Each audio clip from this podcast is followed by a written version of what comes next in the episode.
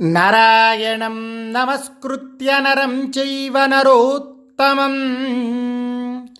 देवीम् सरस्वतीम् व्यासम् ततो जयमुदीरयेत। व्यासाय विष्णुरूपाय व्यासरूपाय विष्णवे। नमो वै ब्रह्मनिधये वासिष्ठाय नमो नमः। బ్రహ్మవరం పొందిన సుందోపసుందులు వింధ్యపర్వతం నుండి తపస్సు పూర్తి చేసుకుని రాజ్యానికి తిరిగి వచ్చారు. వరం పొందిన వారిద్దరిని చూసి స్నేహితులు ఎంతో సంతోషించారు. వరగర్వంతో ప్రతి గృహంలో తినండి అనుభవించండి క్రీడించండి పాడండి త్రాగండి కొల్లగొట్టండి అని స్నేహితులను రెచ్చగొట్టారు. సుందోపసుందుల బలపరాక్రమాల వల్ల ఆ రాక్షస నగరం ఆనందంతో మునిగిపోయింది. వారికిష్టమైన కామరూపాలు దాల్చి ఆ ఇద్దరు రాక్షసులు ఆనందాలు అనుభవిస్తూ చాలా సంవత్సరములు గడిచినా వారికి తెలియకుండా పోయింది. ఒక్కరోజే గడిచినట్లు వాళ్ళిద్దరూ భావించారు. కొంతకాలం తర్వాత సుందోపసుందులు మూడు లోకాలను గెలవాలని రాక్షస సేనలను సిద్ధంగా ఉండాలని ఆజ్ఞాపించారు. వారిద్దరి ఆజ్ఞను అనుసరించి స్నేహితులు వృద్ధులైన రాక్షస మంత్రులు మఘా నక్షత్రాన రాత్రి యుద్ధయాత్రను ప్రారంభించారు. గదలు తోమరాలు శూలాలు ముద్గరాలు కవచాలతో రాక్షస సేన బయలుదేరింది. ఆ సేనతో సుందోపసుందులు ఇద్దరూ బయలుదేరారు. వారిద్దరూ కామగమనంలో ఆకాశంలోకి ఎగిరి దేవతా భవనాలపై దాడి చేశారు. వారి దండయాత్ర గురించి విని సుందోపసుందుల వరబలాన్ని తెలుసుకొని దేవతలు స్వర్గం విడిచి బ్రహ్మలోకానికి వెళ్ళిపోయారు. వారిద్దరూ స్వర్గాన్ని జయించి యక్షులను రక్షోగణాలను ఆకాశగాములైన వారిని అందరినీ చంపారు. స్వర్గలోకాన్ని జయించి వారిద్దరూ పాతాళలోకం చేరి నాగులను జయించి సముద్రపు ఒడ్డున నివసించే మ్లేచ్ఛ జాతులను జయించారు. స్వర్గ పాతాళ లోకాలు గెలుచుకున్న తరువాత భూమినంతటినీ జయించాలనే కోరికతో సైనికులను పిలిచి వారితో సుందోపసుందులు మాట్లాడుతున్నారు. ఈ భూమిపై రాజర్షులు బ్రాహ్మణులు హవ్య కవ్య నివేదనలతో దేవతల తేజస్సు బలం సంపదలు పెంచారు. యజ్ఞాదులు చేసేవారు మనకు శత్రువులు. మనమందరం ఏకమై వారందరినీ అన్ని విధాల చంపివేయాలి అని అన్నదమ్ములిద్దరూ సైనికులతో పలికారు. సుందోపసుందుల ఆజ్ఞ ప్రకారం భూమికి అన్ని వైపులా ఆక్రమణకు రాక్షసగణాలు బయలుదేరాయి. యజ్ఞాలు చేసే బ్రాహ్మణులను బలవంతంగా చంపి ఆశ్రమాలలోని అగ్నిహోత్రాలను సామాగ్రిని స్వేచ్ఛగా ఆ రాక్షస మూకలు నీటిలోకి విసిరేశాయి. తపస్సు చేసే తాపసులు కోపించి వారిద్దరిని శపించిన వరబలం వలన వారిని ఆ శాపాలు ఏమీ బాధించలేదు. రాళ్ళ మీదికి వదిలిన బాణాలు వ్యర్థమైనట్లు శాపాలు వ్యర్థమైపోయాయి. బ్రాహ్మణులందరూ భయంతో పారిపోయారు. గరుత్మంతుడికి పాములు భయపడినట్లు జితేంద్రియులు శాంతిపరాయణులు తపస్సిద్ధులైన బ్రాహ్మణులందరూ భయపడి పరుగు తీశారు. ఆశ్రమాలు భగ్నం చేశారు. కలశాలు శృవాలు విసిరివేశారు. లోకమంతా కాలమహిమచే నాశనమైనట్లు జగమంతా శూన్యం చేశారు. అదృశ్య రూపం దాల్చి ఆ రాక్షసులిద్దరూ భయంకర జంతువుల రూపాలను ధరించి ఋషులను కూడా యమపురికి పంపారు. సింహాలు పులుల రూపాలు ధరించి అదృశ్యంగా ఉండి క్రూరులై ఋషులను ఆయా జంతువులు మాదిరిగా వధించారు. వారిద్దరూ ఎప్పుడు ఏ రూపాన్ని దాలుస్తారో ఋషులకు తెలియలేదు. భూమిపై యజ్ఞాలు స్వాధ్యాయాలు తగ్గిపోయాయి. రాజర్షులు బ్రాహ్మణులు నశించారు. యాత్రలు వివాహాలు చాలా వరకు కనిపించకుండా పోయాయి. అన్ని చోట్ల హాహాకారాలు వ్యాపించాయి. ప్రజలు భయంతో ఉణికిపోతున్నారు అంగళ్ళలో క్రయ విక్రయాలు లేవు దేవకార్యాలు నశించాయి పవిత్ర కర్మలన్నీ లోపించాయి వ్యవసాయం పశురక్షణ లేనే లేదు నగరాలు ఆశ్రమాలు ధ్వంసం చేశారు ఎముకలు అస్థిపంజరాలతో భూమి భయంకరంగా తయారైంది. పితృకార్యాలు లోపించాయి లోకమంతా భయంతో వెక్వలమయ్యింది సుందోపసుందల భయానకాలైన కర్మలను చూసి చంద్రుడు సూర్యుడు మిగిలిన గ్రహాలు తారలు నక్షత్రాలు దేవతలు అందరూ దుఃఖాన్ని పొందారు.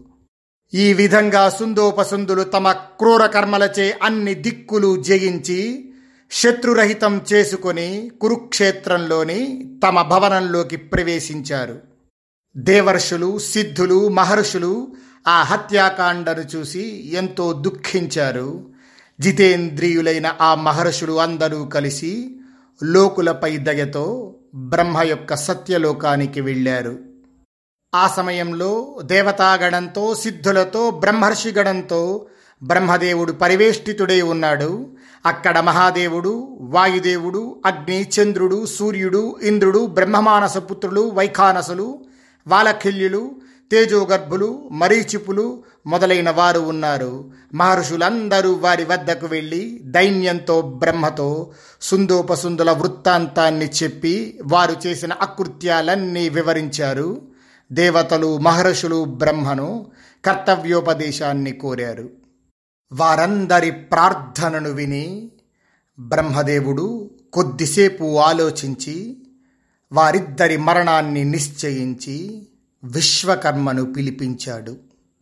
మహాతపస్వి అయిన బ్రహ్మ విశ్వకర్మ వచ్చిన తరువాత నువ్వు సుందర స్త్రీని వారిద్దరి వధ కొరకు తయారు చెయ్యి అని చెప్పి ఆజ్ఞాపించారు. పితామహునికి నమస్కరించి ఆ మాటలను శిరసావహించి విశ్వకర్మ బాగా ఆలోచించి ఒక దివ్యమైన సుందరిని సృష్టించాడు. త్రిషు లోకేషు యత్ భూతం స్థావర జంగమం సమాన యద్ దర్శనీయం తత్ తదత్ర సవిశ్వవిత్. కోటిశ్చైవ రత్నాని తస్యా గాత్రే న్యవేశయత్. తాం రత్న సంఘాతమాయి మసృజత్ దేవరూపిణీం. ముల్లోకాల్లో చరాచరాల్లో ఏ పదార్థం శ్రేష్టమైందో దానిని తీసి విశ్వకర్మ ఆ సుందరి శరీరంలో కూర్చాడు. ఆ యువతి అవయవాల్లో అనేక రత్నాలను చేర్చాడు. రత్న కిరణాలు వెదజల్లేటట్లు ఆ దేవరమణిని నిర్మించాడు విశ్వకర్మ. విశ్వకర్మచే విశ్వ ప్రయత్నంతో తయారు చేయబడిన ఆమె ముల్లోకాల్లోని నారీమణులలో సౌందర్యాల్లో సాటిలేనిదయింది. ఆమె శరీరంలో చూసేవారి దృష్టిని ఆకర్షించని రూప సంపద నువ్వు గింజంతైనా లేదు. లక్ష్మి శరీరం దాల్చినట్లు ఆ కామరూపిణి సర్వప్రాణుల చూపులను మనస్సులను ఆకర్షించింది. ఉత్తమ రత్నాలను నువ్వు గింజ పరిమాణంలో తీసి నిర్మించడం చేత ఆమెకు బ్రహ్మ తిలోత్తమ అన్న పేరును నిశ్చయించాడు. తిలోత్తమ బ్రహ్మకు నమస్కరించి దోసిలి ఘటించి ప్రజాపతి నాపై ఏ కార్యభారాన్ని మోపదలిచి ఈ శరీర నిర్మాణం చేయించావు అని బ్రహ్మదేవుణ్ణి అడిగింది. అప్పుడు బ్రహ్మగారన్నారు కళ్యాణి తిలోత్తమ నువ్వు సుందోపసుందుల వద్దకు వెళ్ళి ఆకర్షణీయమైన రూపంతో వారిని ప్రలోభపెట్టు. నిన్ను చూడగానే నీ రూప సంపదని పొందాలి అనే కోరిక వారికి కలిగించు. వారికి పరస్పరం విరోధం ఏర్పడేటట్లు చెయ్యి. తిలోత్తమ బ్రహ్మ మాటకు అంగీకరించి బ్రహ్మకు నమస్కరించి ప్రతిజ్ఞ చేసింది. అక్కడ ఉన్న దేవతలకు ప్రదక్షిణం చేసింది. బ్రహ్మ దక్షిణానికి శివుడు తూర్పుకు అభిముఖంగా ఆసీనులై ఉన్నారు. దేవతలు ఉత్తరంగా కూర్చున్నారు. ఋషులు అన్ని వైపులా ఆసీనులై ఉన్నారు. తిలోత్తమ దేవ సముదాయానికి ప్రదక్షిణం చేసేటప్పుడు ఇంద్రుడు ఈశ్వరుడు తమ తమ స్థానాలలో ధైర్యంగా ఆసీనులై ఉన్నారు. ఆమె శంకరుని దక్షిణ పార్శ్వానికి పోగా శంకరునికి ఆమెను చూడాలనిపించింది. ఆయనకు పద్మం వలె ప్రకాశించే వేరొక ముఖం ఏర్పడింది. వెనుక తిరిగేటప్పుడు పశ్చిమ ముఖం ఉత్తరానికి పోయినప్పుడు ఉత్తర ముఖం ఏర్పడినాయి. మహేంద్రునికి కూడా ముందు వెనక ప్రక్కన అన్ని వైపులా విశాలాలు ఎర్రని కాంతులు గల వేయి కన్నులు బహిర్గతమయ్యాయి. ఏం చతుర్ముఖస్థాణు మహాదేవో భవత్పుర తథా సహస్రనేత్రశ్చ బభూవ బలసూదన. పూర్వం స్థాణువైన శంకరుడు చతుర్ముఖుడు అయ్యాడు. బనుని చంపిన ఇంద్రుడు సహస్రనేత్రుడయ్యాడు. అలా మహర్షులకు దేవసంఘాలకు ఏ వైపుకు తిలోత్తమ వెళ్ళుతున్నదో ఆ వైపునకు వారి వారి ముఖాలు తిరగసాగాయి. అప్పుడు దేవాధిదేవుడైన బ్రహ్మను విడచి మహాత్ములైన దేవతలందరి చూపులు ఆమె శరీరంపై మరల మరల లగ్నమయ్యాయి. ఇలా ఆమెడ బయలుదేరుతూ ఉంటే రూప సంపదచే సుందోపసుందులు నాశనం జరిగిపోయేటట్లు దేవతలు ఋషులు భావించారు. తిలోత్తమ సత్యలోకం నుండి వెళ్ళిన తరువాత దేవతలు ఋషులు మొదలైన వారు వారి వారి ప్రదేశాలకు వెళ్ళిపోయారు. సుందోపసుందులు ఇద్దరు భూమండలాన్ని అంతటిని జయించి శత్రువులు పీడలు లేనివారై ముల్లోకాలను వశపరుచుకొని ధైర్యంగా ఉన్నారు. దేవతలు గంధర్వులు యక్షులు నాగులు రాక్షసులు మానవుల నుండి రత్నాలను అపహరించి ఎంతో సంతోషంగా ఉన్నారు అన్నదమ్ములిద్దరు. ముల్లోకాలలో వారిని ఎదుర్కొనేవారు లేని కారణంగా వాళ్ళిద్దరూ దేవతల వలె కర్మలు విడిచి భోగలాలసులు అయ్యారు. సుందర స్త్రీలు మృదుమాలలు భక్ష్యాలు భోజ్యాలు సుగంధ ద్రవ్యాలు హృదయాలైన పానాలతో ఎంతో ప్రీతిని అనుభవించారు. అంతఃపురాలలోని వనాలు ఉద్యానాలు పర్వతాలు మొదలైన మనసుకు నచ్చిన ప్రదేశాలలో దేవతల వలె విహరించారు. ఇలా ఆనందాలు అనుభవిస్తూ ఉండగా వింధ్య పర్వత శిఖరాన పుష్పించిన శాల వృక్ష శోభగల ప్రదేశాలకు ఒకసారి విహారం కోసం సుందోపసుందులు ఇద్దరూ వెళ్ళారు. వారిద్దరూ వింధ్య పర్వతంపై స్త్రీలతో కలిసి కూర్చొని ఆనందంలో మునిగారు. చాలామంది స్త్రీలు వారి వద్దకు వచ్చి నృత్య వాద్యాలతో స్థుతి పాఠాలతో వారిని ఆనందపెట్టారు అదే సమయాన తిలోత్తమ ఒకే ఒక ఎర్రటి వస్త్రం ధరించి పూలు కోస్తూ వారిని ఉన్మత్తులను చేసింది. నదీ తీరాలలోని కర్ణికార పుష్పాలను కోస్తూ తిలోత్తమ రాక్షసులు ఇద్దరు ఉన్న ఆ ప్రదేశానికి వచ్చింది. వారిద్దరూ మధుసేవ చేస్తూ ఉన్నారు. వారి కన్నులు మదంతో ఎర్రబడ్డాయి. అందమైన తిలోత్తమను చూసి మనస్సులో వ్యధను పొందసాగారు.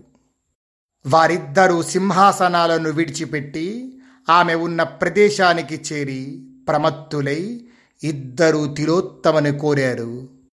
సుందరమైన కనుబొమలు గల ఆమె కుడి చేతిని సుందుడు పట్టుకున్నాడు. ఉపసుందుడు ఆమె ఎడమ చేతిని గ్రహించాడు. వారిద్దరూ మొదట వరగర్వితులు తరువాత బలసంపన్నులు ఆపై ధనరత్న సురాపాన మత్తులై ఉన్నారు. మదగర్వితులైన సుందోపసుందులు ఒకరిపై ఒకరు కళ్ళు ఎర్ర చేశారు ఆ రాక్షసులను మాటి మాటికి తిలోత్తమ ఆకర్షించింది.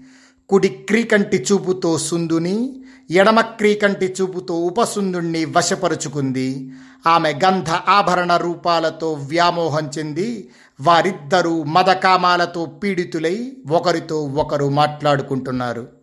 మమ భార్య తవ గురు ఇది సింధోభ్యభాషత మమ భార్య తవ వధూ ఉపసుందోభ్యభాషత సుందుడు ఉపసుందుడితో ఈమె నా భార్య నీకు తల్లితో సమానం అన్నాడు. ఉపసుందుడు సుందుడితో ఈమె నా భార్య నీకు కోడలితో సమానం అన్నాడు. తిలోత్తమ నాదంటే నాది అని వారిలో క్రోధం పెరిగింది. తిలోత్తమ సౌందర్యంతో మోహితులైన వారిలో స్నేహం సౌహార్దం నశించాయి. ఆమెను పొందాలనే సంకల్పంతో ఇద్దరు భయంకర గదలు చేతుల్లోకి తీసుకున్నారు. వారిద్దరూ ఆమె విషయంలో కామమోహితులు అయ్యారు. ఆమెను పొందటంలో నేను ముందంటే నేను ముందు అని పలుకుతూ పరస్పరం గదలతో మోదుకున్నారు. గదాఘాతాలతో వారిద్దరూ భూమిపై పడ్డారు. వారి సర్వాంగాలు రక్తసిక్తాలయ్యాయి. ఆకాశం నుంచి జారిన ఇద్దరు సూర్యుల వలె ప్రకాశించారు ఆ సమయంలో. వారిద్దరూ మరణించాక స్త్రీలు రాక్షసులు భయపడి విషాదంలో మునిగి పాతాళంలో చొరబడ్డారు. విశుద్ధమైన అంతరాత్మతో భగవంతుడైన బ్రహ్మ దేవతలతో ఋషులతో కలిసి తిలోత్తమను ప్రశంసించారు. లోకాలకి ఉపకారం చేసిన తిలోత్తమకి ఎక్కడి వరకు సూర్యుడు సంచరిస్తాడో అక్కడి వరకు నువ్వు కూడా సంచరిస్తావు. నీ తేజం ఇతరులు చూడలేరు అని తిలోత్తమకు వరాన్ని ఇచ్చి త్రిలోకరాజ్యం ఇంద్రుడిపై ఉంచి బ్రహ్మ తన లోకానికి వెళ్ళాడు. యుధిష్ఠిర ఈ విధంగా అన్ని విషయాల్లో కలిసి ఉన్న ఒకే నిశ్చయం కల వాళ్ళిద్దరూ కోపించి ఒకరినొకరు తిలోత్తమ కారణంగా చంపుకున్నారు. భరత శ్రేష్ఠులారా మీ అందరిపై ప్రేమతో చెప్తున్నాను. మీలో మీకు భేదం లేకుండా నియమాలు నిర్ణయించాలి. ద్రౌపది కారణంగా మీరు మరణించకూడదు. మీకు శుభం కలుగుగాక. ఈ విధంగా నారదుడు కథావృత్తాంతాన్ని తెలిపిన తరువాత పాండవులు ఆలోచించి ఒక నిర్ణయాన్ని తీసుకుంటారు. మన ఐదుగురి భవనాల్లో ద్రౌపది ఒక్కొక్క సంవత్సరం నివసించాలి. ఏకాంతంలో ద్రౌపదితో కలిసి ఉన్నవానిని వేరొక సోదరుడు చూస్తే అతడు పన్నెండు సంవత్సరాలు వనవాసం చెయ్యాలి. పాండవులు ఇలా నిర్ణయం తీసుకున్న తరువాత దేవర్షి అయిన నారదుడు స్వేచ్ఛగా అక్కడ నుండి వెళ్ళిపోయారు. నారద ప్రేరణచే పాండవులు ఈ నియమం పాటించారు. కాబట్టి వారిలో వారికి విరోధం కలుగలేదు. ఈ నియమాన్ని అనుసరించి పాండవులు అక్కడ నివసించారు. పాండవులు తమ శస్త్రాస్త్రాలతో మిగిలిన రాజులందరినీ తమ వశంలో ఉంచుకున్నారు. ద్రౌపది కూడా పాండవుల విషయంలో ప్రసన్నురాలై ఉంది. వారి ఆజ్ఞకు అధీనమై ఎల్లప్పుడూ ద్రౌపది సంచరించసాగింది. మహాత్ములైన పాండవులు ధర్మ ప్రకారం జీవిస్తూ ఉండగా కొంతకాలానికి ఒక బ్రాహ్మణుని గోవులను దొంగలు కొందరు అపహరించి పారిపోయారు. గోవులు అపహరించబడ్డాయని ఆ బ్రాహ్మణుడు కాండవ ప్రస్థానికి వచ్చి పాండవుల వద్ద దుఃఖించాడు.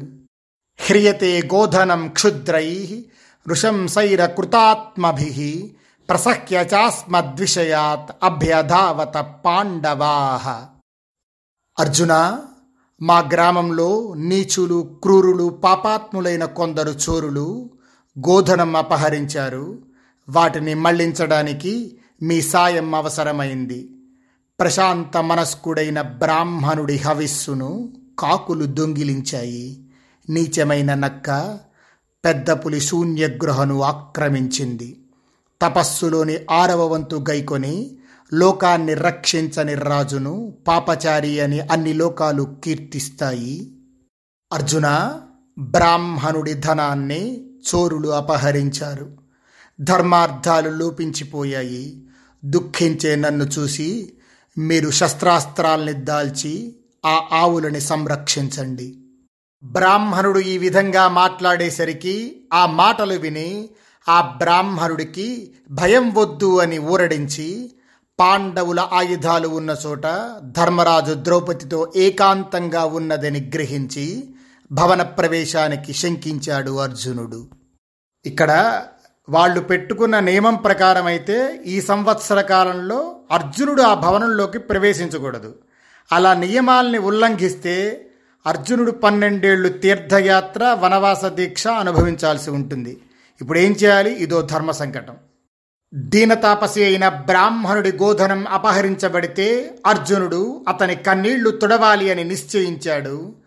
ఆ బ్రాహ్మణుడి మాటలు మాటి మాటికి అర్జునుడిని ప్రేరేపించాయి. అతని దుఃఖానికి కౌంతేయుడు చెలించిపోయి తనలో తాను ఇలా అనుకున్నాడు. రాజద్వారాన విలపిస్తున్న బ్రాహ్మణుడి రక్షణ ఈరోజు చేయలేకపోతే యుధిష్ఠిరునికి ఉపేక్షాజనితమైన పాపం వస్తుంది. మేమందరం కలిసి ఆర్తుని రక్షించకపోతే ధర్మపాలనంలో అశ్రద్ధ ఏర్పడింది అని జనులు భావిస్తారు. దీనితో అధర్మ ఫలం మాకు కలుగుతుంది. నేను రాజును గౌరవించక భవనంలో ప్రవేశిస్తే నిస్సందేహంగా అన్నగారి ముందు నేను చేసిన ప్రతిజ్ఞ వ్యర్థమవుతుంది. రాజు అక్కడ ఉన్న వేళ ప్రవేశిస్తే వనవాసం చేయాలి. మహారాజుని తిరస్కరించినట్లయితే నా మాటలు తుచ్చాలై నమసక్యం కానివి అవుతాయి. అధర్మో వై మహానస్తు వనే వా మరణం మమ శరీరస్య వినాశేన ధర్మ ఏవ విశిష్యతే. రాజతిరస్కారంచే నియమభంగమై అధర్మ దోషం లేదా వనంలో మరణం సంభవిస్తాయి. శరీర నాశం కంటే గోబ్రాహ్మణ రక్షారూప ధర్మమే గొప్పదయింది. అర్జునుడు తనకు పడే శిక్ష బాధ కన్నా గోసంరక్షణే మిన్నగా భావించాడు. గోవుల్ని కాపాడుకుంటే రాజ్యం బాగుంటుందని అర్జునుడికి తెలుసు కనుక అదే ముఖ్యమని నమ్మాడు. ధర్మరాజు భవనంలోకి అర్జునుడు ప్రవేశించాడు. తల వంచుకొని భవనంలోకి ప్రవేశించాడు. రాజుని అనుజ్ఞ అడిగి ధనస్సు తీసుకొని ప్రసన్నంగా బ్రాహ్మణుడితో మాట్లాడుతున్నాడు అర్జునుడు. బ్రాహ్మణ మీరు నాతో రండి. పరధరాన్ని కోరే క్షుద్రులైన దొంగలు దూరంగా పోయే లోపల మనం అక్కడికి చేరాలి. నేను ఇప్పుడు ఆ అపహరించబడిన సొత్తును నీకప్పగిస్తాను. ఇలా అర్జునుడు పలికి ధనస్సు కవచం ధరించి ధ్వజంతో కూడిన రథాన్ని అధిరోహించి దొంగల్ని వెంబడించి బాణాలతో వారిని నాశనం చేసి గోవులను జగించి ఆ గోవులన్నిటినీ మళ్ళించాడు. బ్రాహ్మణుడికి ఆ ధనమంతా అప్పగించి కీర్తిని పొంది సవ్యసాచి అయిన అర్జునుడు తన నగరానికి తిరిగి వచ్చాడు. పెద్దలకు నమస్కరించి వారి అభినందనలు పొందాడు. అర్జునుడు ధర్మరాజుతో ప్రభు మిమ్మలను ద్రౌపదితో కలిసి ఉండగా చూసి ఇంతకుముందు ఏర్పరిచిన నియమాన్ని భంగం చేశాను. మన నియమానుసారం వనవాసానికి వెళతాను. అర్జునుడి ముఖం నుండి వెలువడిన అప్రియ వచనాలు విని ధర్మజుడు శోకాతురుడై గద్గర స్వరంతో ఈ విధంగా ఎందుకు నిర్ణయించావు? అంటూ యుధిష్ఠిరుడు ధర్మ మర్యాదను పాటించే తమ్మునితో దీనంగా పలికాడు. నువ్వు నా మాటల్ని ఆచరించదలిస్తే ఈ విషయాన్ని విను. అనుప్రవేశే యద్వీర కృతం వాస్తవం మమ ప్రియం సర్వం తదను జానామి వ్యళీకం నచమే హృది. వీరుడా అర్జున నువ్వు నా భవనంలోకి ప్రవేశించి నాకు ప్రియాన్ని చేశావు. దానిని నేను సమ్మతించాను. నా హృదయంలో ఏ విధమైన ప్రియము లేదు. అన్న భార్యతో ఉన్న సమయాన చిన్నవాని ప్రవేశం ధర్మమే. తమ్ముడు భార్యతో ఉన్న సమయాన పెద్దవాని భవన ప్రవేశం అధర్మం. నీ బుద్ధిని వనగమనం నుంచి మరలించే నా మాటలను ఆచరించు. నీలో ధర్మలోపము లేదు. నువ్వు నన్ను తిరస్కరించను లేదు. ధర్మరాజు ఇలా మాట్లాడేసరికి అర్జునుడు అన్నారు ప్రభు ధర్మాచరణం నిష్కపటంగా చేయాలని నేనుంచి విన్నాను. శస్త్రాలపై ఒట్టు వేసి సత్యం నుంచి చెలించనని విన్నవిస్తున్నాను. కీర్తివర్ధనుడా యుధిష్ఠిర నీచే ఆజ్ఞ నేను పొందాలి. నీ ఆజ్ఞకు భిన్నంగా ఏ పని నేను చేయను. ఈ విధంగా అర్జునుడు వనవాసానికి అనుజ్ఞ పొంది వనవాస దీక్షను పొంది పన్నెండు సంవత్సరాలు వనవాసానికి బయలుదేరాడు. స్వస్తి ప్రజాభ్య పరిపాలయంతాం న్యాయేన మార్గేణ మహీం మహిషా. గోబ్రాహ్మణేభ్య శుభమస్తు నిత్యం లోకా సమస్తా సుఖినో భవంతు.